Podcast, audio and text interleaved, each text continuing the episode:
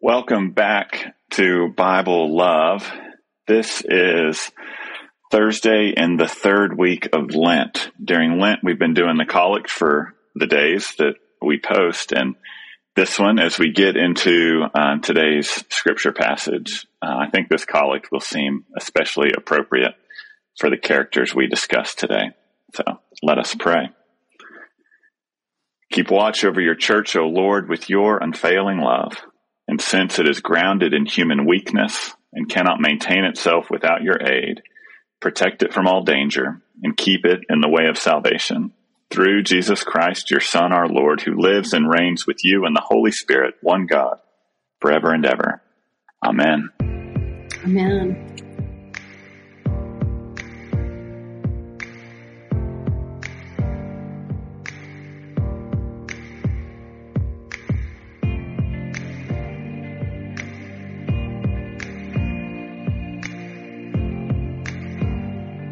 So, listeners, I, I, keep feeling like I'm saying this over and over, but I think this just means that God has blessed me with so many amazing friends. So, I'm so excited to introduce you all to the Reverend Jared Houze, who is the rector of St. Andrew's Episcopal Church in Amarillo, Texas.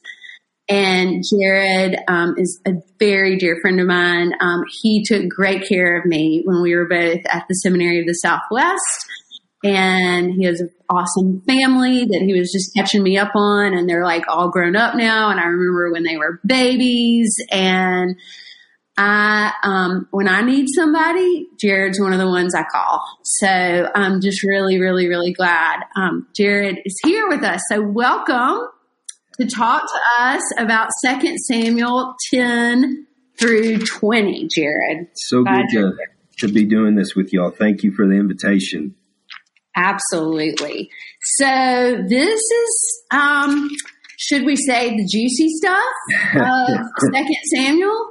Um, this is when Daniel um, starts to get into that story that we all know, David and Bathsheba, and um, some of David's humanness really starts to arise. Like, not that it hasn't beforehand, but this is this is the juicy stuff. So, um, I'm glad we have Jared to help us get through it a little bit. Um, so, Jared, when we gave you these passages to think about, tell us a few things that kind of come to mind when you think about these 10 chapters. Well, when I first found out that this is what we were going to be talking about, I, I, I went there pretty immediately and started flipping through, and I was like, "Wow, how very Lenty." you know, uh, adultery, rape, murder, um, you know, political manipulation. It's all there. Uh, all that human frailty and weakness that um, Alan mentioned in his prayer. So, uh, but yeah, I mean, there's just so much meat here. Um, and of course human failing. Um, but also, I think there's some rich stuff for us to to reflect on, um, spiritually formative stuff here too. So. Yeah. So what jump? What kind of jumps out to you when you think about maybe um, ten and eleven? Um, I mean, Bathsheba comes into the picture in eleven, so this temptation, right, is there. Yeah, I think the the first thing that really jumps out to me is that this story is here at all.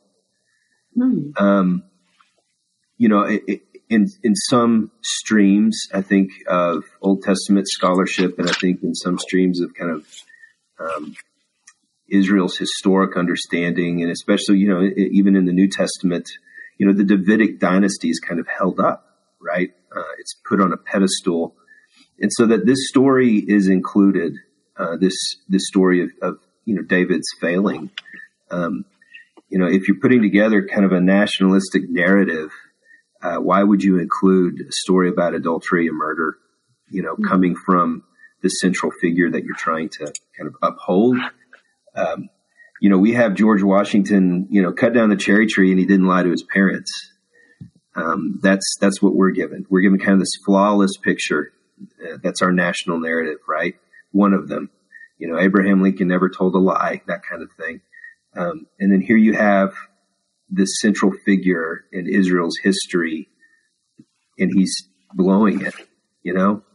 And so that's that's the thing that really jumps out first to me is that um, someone um, was doing something here with this text and telling this story that I think is different and sets it apart from other narratives in some ways. Yeah, I think that's a wonderful observation because we do want to just like go to the goodness, right? We want to go to all the the George Washingtons and the Abraham Lincolns, but that's not really how life is, is it? And it bottles things up, right? Like we're kind of experiencing that in 2020, 2021, 2022. The fact that we haven't been honest about the stories of George Washington Mm-hmm. the fact that we haven't been honest about the stories of our founding fathers has kind of been bottled up and it's starting to explode. It is. You're right. Yeah. Because we haven't told the truth. And so here, like they're not trying to bottle things up or, or hide anything because yeah. like the truth comes out and everyone figures out that David's a monster at some points in his life, yeah. but he's also the person in scripture who is a man after God's own heart. Absolutely. And both of those things can be true at the same time because we're human. Yeah. And how do we wrestle with that? Yeah.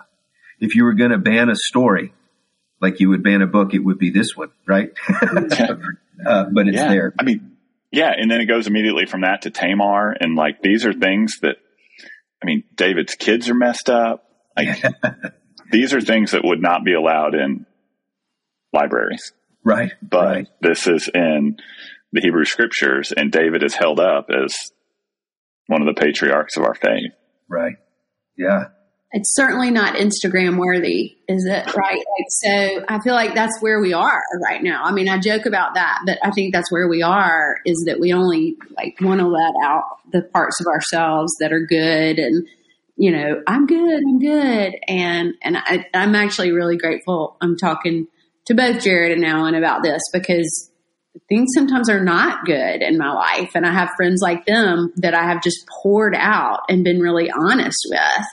Um, and so I'm, I'm, I'm grateful that this story is there. And I think it's actually really kind of God to include it, um, because it, it, I think it means that God recognizes that life is not perfect and that we need to rely on God. So what happens here? Um, I mean, we know the story, right? but he he meets this woman and um, his life changes with that, yeah, right? Absolutely. Yeah, and I have the Jeff Buckley Hallelujah, the version of Hallelujah, because I'm a '90s kid, so that's the version I have running through my head. You know, um, you know, saw her bathing on the roof. You know, tied, tied him to the kitchen chair. I mean, he kind of mixes stories there, cutting off hair and I, but yeah, I mean, David's life gets fundamentally turned upside down. Um, you know, I mean, and, and something um, that that I find interesting is is to think about like what it, what is happening here within David's mind in his life, what's going on, and I kind of I don't know if this makes sense. I hope it does, but you know, at the beginning of, of Samuel, you have this idea that you know um, the people are wanting a king like other nations, right? That's their desire and they're telling that to Samuel and, and Samuel's critique at the very beginning is like, look, if you do this, this is what's going to happen. Um, things are going to get ruined. Your daughters are going to be turned into concubines. He's going to take advantage of you. Uh, kings will leave the way of, of the followings of Yahweh. Um, and you don't really see it in David, but you see it eventually in Solomon, right? And, and follow. And so, um, like, I think it'd be kind of neat to look at monarchy at kingship as a character in of itself in Samuel, almost like a Shakespearean ghost, right? Because Saul has a relationship to monarchy and David has a relationship to monarchy and with monarchy comes power and privilege and position and and even a level of permissiveness, mm-hmm. right? Because you can get away with stuff when you're king that you can't get away with when you're a common person.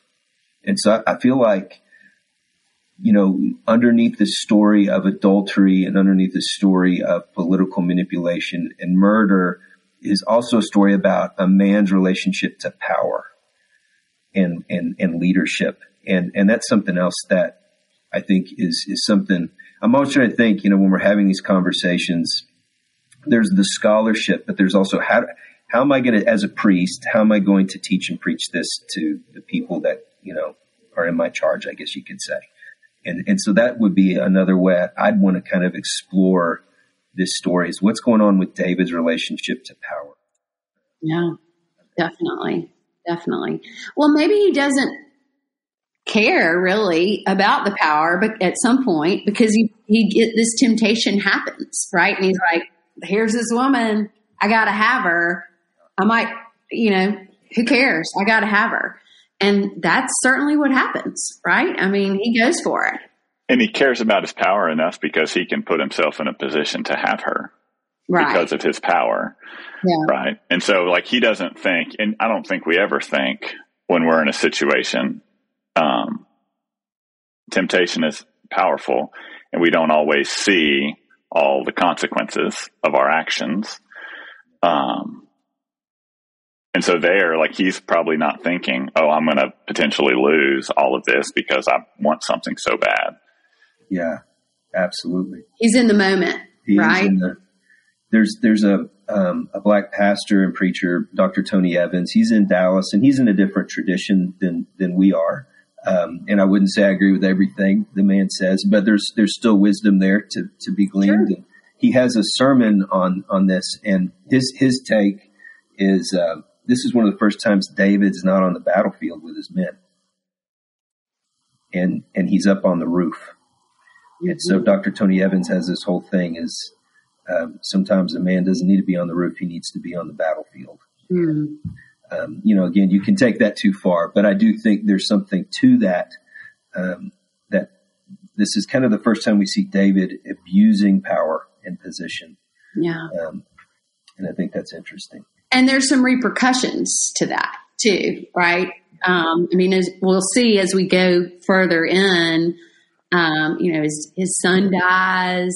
Nathan comes back and is like, dude, what, what are you doing? You know, like, oh my gosh. Um, and, and some children are born out of wedlock. Some, you know, murders happen. Some, I mean, this is, this is tough stuff. I mean, we've talked about this before with other guests, but I mean, you know, you need a good movie. yeah. Here's one for you, you know. It's, uh, it's House of Cards. yeah. Old Testament style, you know. Yeah. Yeah. So, I mean, there's there's a lot that continues to happen. I mean, losing his son, um, you know, unfortunately, none of us have have experienced that, but that's a real thing, you know. And he and he must have thought, I wonder why that happened. You know, um, is it because of my the things I've done wrong? Is what? Why is that happening? Um, I don't. We know that God doesn't work in that way, but for some people, that's that's really real. You know. Um, and there's a lot of revenge that happens because of this, right? Some some horrific deaths and rapes and you know. Yeah. Can I ask a question? Sure. I'm just because w- one of the things that I mean, this is just one example within our, our scriptures, especially our Old Testament scriptures. But um, Mary Balfour, what is it like for you to read this as as a woman yeah. I mean, Bathsheba uh, taken advantage of.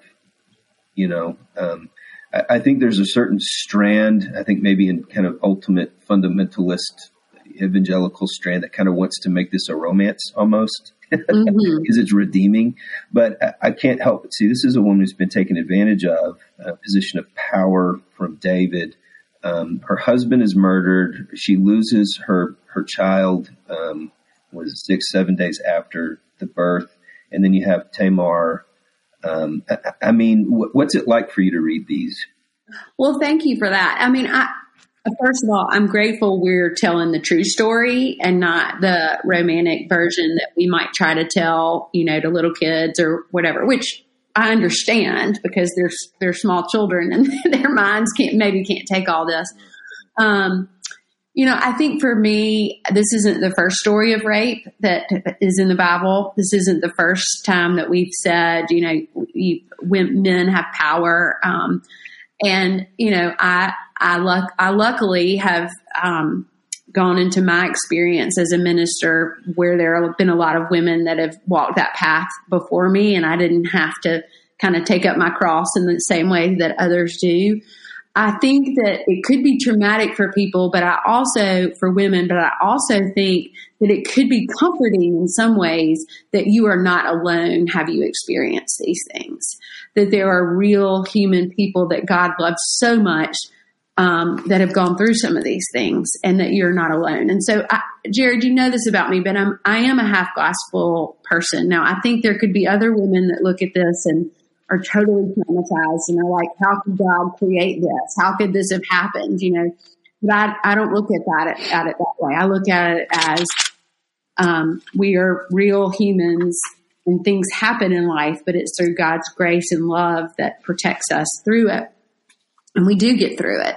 Um, but I guess the biggest thing is it's unfortunately it's not the first time we've experienced this in the Bible, and it's certainly not the last. Um, you know, women are um, having. I saw this wonderful picture um, on Instagram yesterday of um, all the women bishops in the Episcopal Church right now, and I mean, my heart just was so proud, and um, I just I was telling Jared and I just um, finished a Cursillo weekend, and um, there are three spiritual directors, and two of them were women.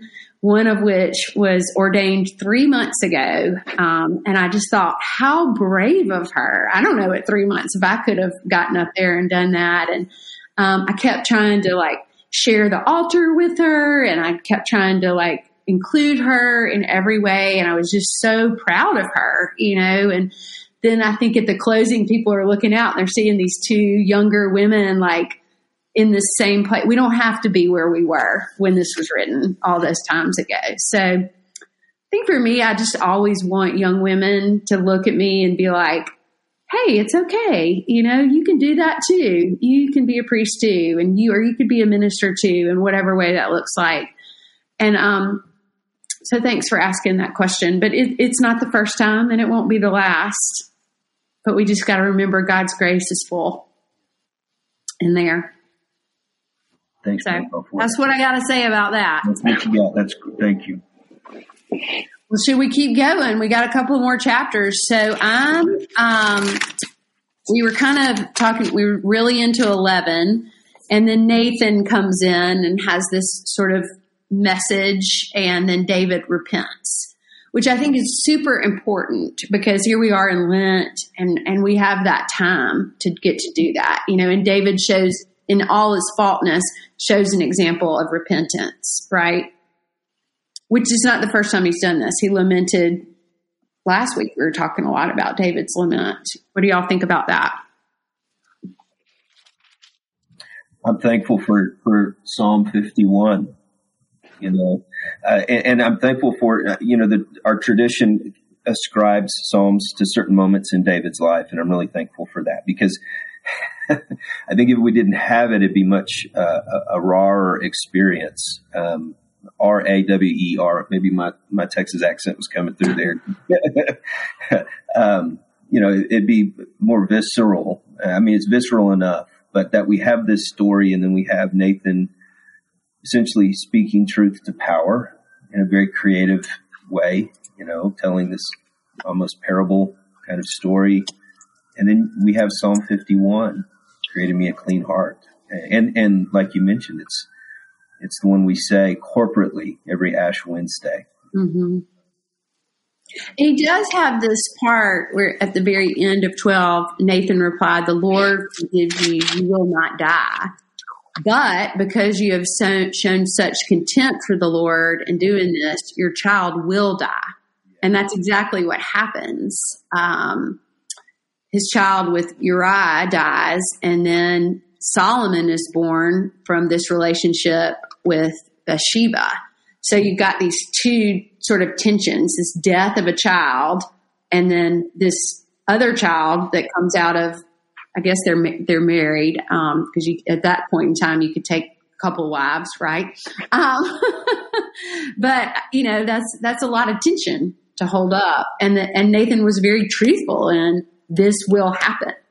and it's brilliant storytelling because at this point we already know David has other sons, right? I mean, you have the eldest, and then I think the second born dies, and then you have Absalom, the third son, and, and then you have this little like snippet in the story. Oh, here's Solomon, and the Lord looked upon Solomon with favor, right? So it's the storyteller saying, "This is going to be the next king." But the reader's going, wait a minute, what about his other two sons? Right. And so it sets it up with this brilliant tension, um, you know, uh, yeah. which I think brings us into the text more and more. Yeah, and it says three times the Lord loved him. Like clearly the Lord was for this kid. I'm sorry, Alan. No, and that just, you know, that Solomon is the product of this illicit affair, whatever it was and he goes on to be the king and he restores Jerusalem and all he's part of the lineage of Jesus and to me that's just a reminder again there is no situation beyond redemption right David is a, a walking reminder of this but that this child that was born in a tr- troubling circumstance is a central figure again in the life of the Hebrew people and then um, in the life of Christ. There's no situation. We can't screw up anything beyond God's ability to redeem it. Yeah. yeah. Well said, Alan. Thank you. Yeah, absolutely. Well, and there's some further redemption that happens. Um, we have this whole like um, Absalom. Absalom has revenge, you know, all of that. Um, but then David, I'm I'm getting to. Let's see, I'm in 14 verse 25, um, David and Absalom are, are um, reconciled, but then it happens again, right? Like that's what's so interesting to me is that we we're, called to recon, reconciliation. We're called to move past this, but that's not what life how life goes sometimes, right? There's going to be something else. Like think about your church members. You might have two that are like not getting along. You work with them to get together and then something else happens. And they're, you know, this is, it's, it's just more of that truth narrative, I think, that's really important. Yeah, they, David and Absalom have this moment after, you know, Absalom returns hiding out with his mother's people for, for years. Um, and it's almost in, uh, you know, again, we can read it different ways. It, for me, the subtext is it's almost like a political forgiveness. Mm-hmm. Right. right. It's kind of the showing of good faith. Like it, it, doesn't look good anymore, David, for this to be going on. So yeah. there's this kind of um, forgiveness, but you know, it, it also like reveals, a PR moment, Jared. Yeah, right. You know, like, and you hate to be so cynical, but you, you, I, at least I get that feeling in the text, and because not only did David do this thing with Bathsheba and, and commit murder? And but you know, um, he's not really playing out great as a father. you know, it's I mean, one of your sons rapes your daughter, and you you just you take a step back. You don't do. You know what I mean? Like there's there's a, another picture being painted here, another one of David's flaws and failings. You know, I mean, one of the reasons that we move this direction at the beginning is Samuel is, you know, he's a little kid and Eli's sons are, are, you know, in a lot of ways, David's sons are inhabiting the same behaviors that Eli's sons were. You know, and that's why we got rid of the judges is because it wasn't looking well. We're looking at the same kinds of character qualities in David's sons. Uh, yeah, and and well, both of you are fathers, and I know that both of you like take that role really, really seriously. It's one of the most important things in your life. And I mean, you know, I think what what do we have to learn here from that? Like, how do we parent our children in a way that eh, I mean, hopefully, none of your children are going to go and do these kind of things. I pray that is not the case. But on a smaller level, you know, they do things right. They they make mistakes. They you know, um, Jared was telling me one of his is a teenager now, and he's like dipping his toe in the water. And Alan's got two teenagers, you know. And how do we bring this back to 2022? I guess, like as a parent, and how do we? What are y'all's thoughts on that? To I'm me, not, like the routine of forgiveness. I mean, this is, and I think about that. You know, young teen boys are going to do stupid stuff, and that's to be expected. I, as an adult, should know better than when I lose my cool. And so mm-hmm. it's incumbent upon me to seek out forgiveness from my boys, right? When I say things I shouldn't say or whatever, you know, and that models for them. And that's what this does. It may be a photo op, but it's still modeling. Yeah. You know, David and Absalom seeking forgiveness and restoration from each other. And that's what I hope I do. Number one, like I want to ask my kids for forgiveness, but I also want to model to, to young men who are learning what it's like to be grown up men that we do screw up and we do ask forgiveness of other people. And I'm probably going to have to do it later this week again because yeah. I'm human. Mm-hmm. Yeah. Absolutely. Yeah. I, I, I agree with what Alan said. I mean, I, Erica and I, Erica's my wife, we, we talk all the time, especially with our eldest, right? They're kind of the guinea pig kid. you, you don't know what you're doing. This is the first go around and each kid is different after that too. And, um, you know, there are multiple times a month where I tell my eldest son, Simon, uh, look, your dad's learning how to do this dad thing like you're learning how to do this teenager thing, man. And I'm sorry if I blew it here, or I'm sorry that I blew it, depending on what's going on. But um, I think you know I want to come back to to power because there's a kind of power in parenting. And I'm saying this, uh, this isn't mine. This is from the wisdom of a, a great counselor in my life, and I'm thankful I have him. Because um, you know, uh, the teenage child comes up from time to time in therapy sessions. sure. and, you know, he basically says, man, you got to let go of this idea that you have power that you can exercise over him. He goes, don't get into power plays and power struggles. Um, you know, he's a teenager. Um, you have influence. To use Alan's language, you can model. Um, but let go of this idea that you can like somehow broke brokerage power with this kid because that that's a faulty way to do do life, a faulty way to do parenting, and in a very literal and you know metaphorical sense, you see that power play going on with Absalom and David. You know, um, mm-hmm. and this Absalom story breaks my heart as a dad. I mean, um, and, and, I'm not being um, overly dramatic, but um, this past spring break is I wake up in the mornings and, and kind of dig into this text, knowing that we were going to have this conversation. When I got to that point where David is weeping, "Oh, Absalom, Absalom, my son, my son, my son," I mean, um, tears. You know, tears formed. Uh, because it made me think of uh, a time in chaplaincy um, where I was called in. I was on call and I was called in an emergency room, and um, a, a, boy had had died of a drug overdose, and his parents were on either side of him, and his dad was saying, "My son, my son, my son, my son." Mm. You know, and this is just one of the most heartbreaking scenes. Um, not just within this the, the scriptural text, but I think in literature. yeah. You know, mind you, I mean, it's the Icarus story. You know, Icarus's dad watches him fall from the sky. You know, because something happened that Icarus didn't learn not to fly too close to the sun. Uh, and, and, it makes me think of what is it in the Iliad where King Priam is washing the son, his son Hector's body with Achilles who, who killed him. You know, um, it's all through these mythic narratives.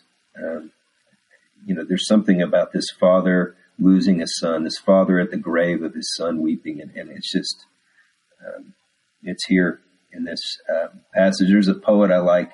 His name is Michael Longley. He's what's called the troubled poets. He's one of the poets that emerged out of uh, Northern Ireland during the troubles between the Protestants and Catholics in the 20th century. And he has this poem called Ceasefire. And he takes that image of, of um, Priam washing Hector's body uh, with Achilles, and he relates it to um, a father who's holding his son that died in the troubles. You know, I mean, this is this is every black kid that falls in the street unjustly at the hands. It's every poor white kid that dies of a meth overdose. You know what I mean? Like this is over and over and over again. It's Absalom over and over and over. I, and I think that's one thing is like our whether we like it or not, and on different levels, our children fight the battles that their their their parents have started in some way, shape, or form. In, in, sometimes large and violent ways, and other times more small and subtle ways. But um, we influence, we impact uh, the generation that's following us. Jared, thank you so much for that because I, I mean, could have sat here and listened to you talk about it for two hours, but I also love like you're relating. I mean, this is every black kid. This is every white kid. This is a parent's nightmare, you know, um, and the heartbreak, like you said, that's still happening. Alan, you were going to say something. I think I. Yeah, to me, it's right. Absalom's a tragic figure because as I read this, I want justice. Mm-hmm. You know, there's a part of me that says Absalom deserves it right? Because of what he's done to his sister, to his dad. Like there's this whole, but at the end of the day, none of that matters because David is weeping over his dead son.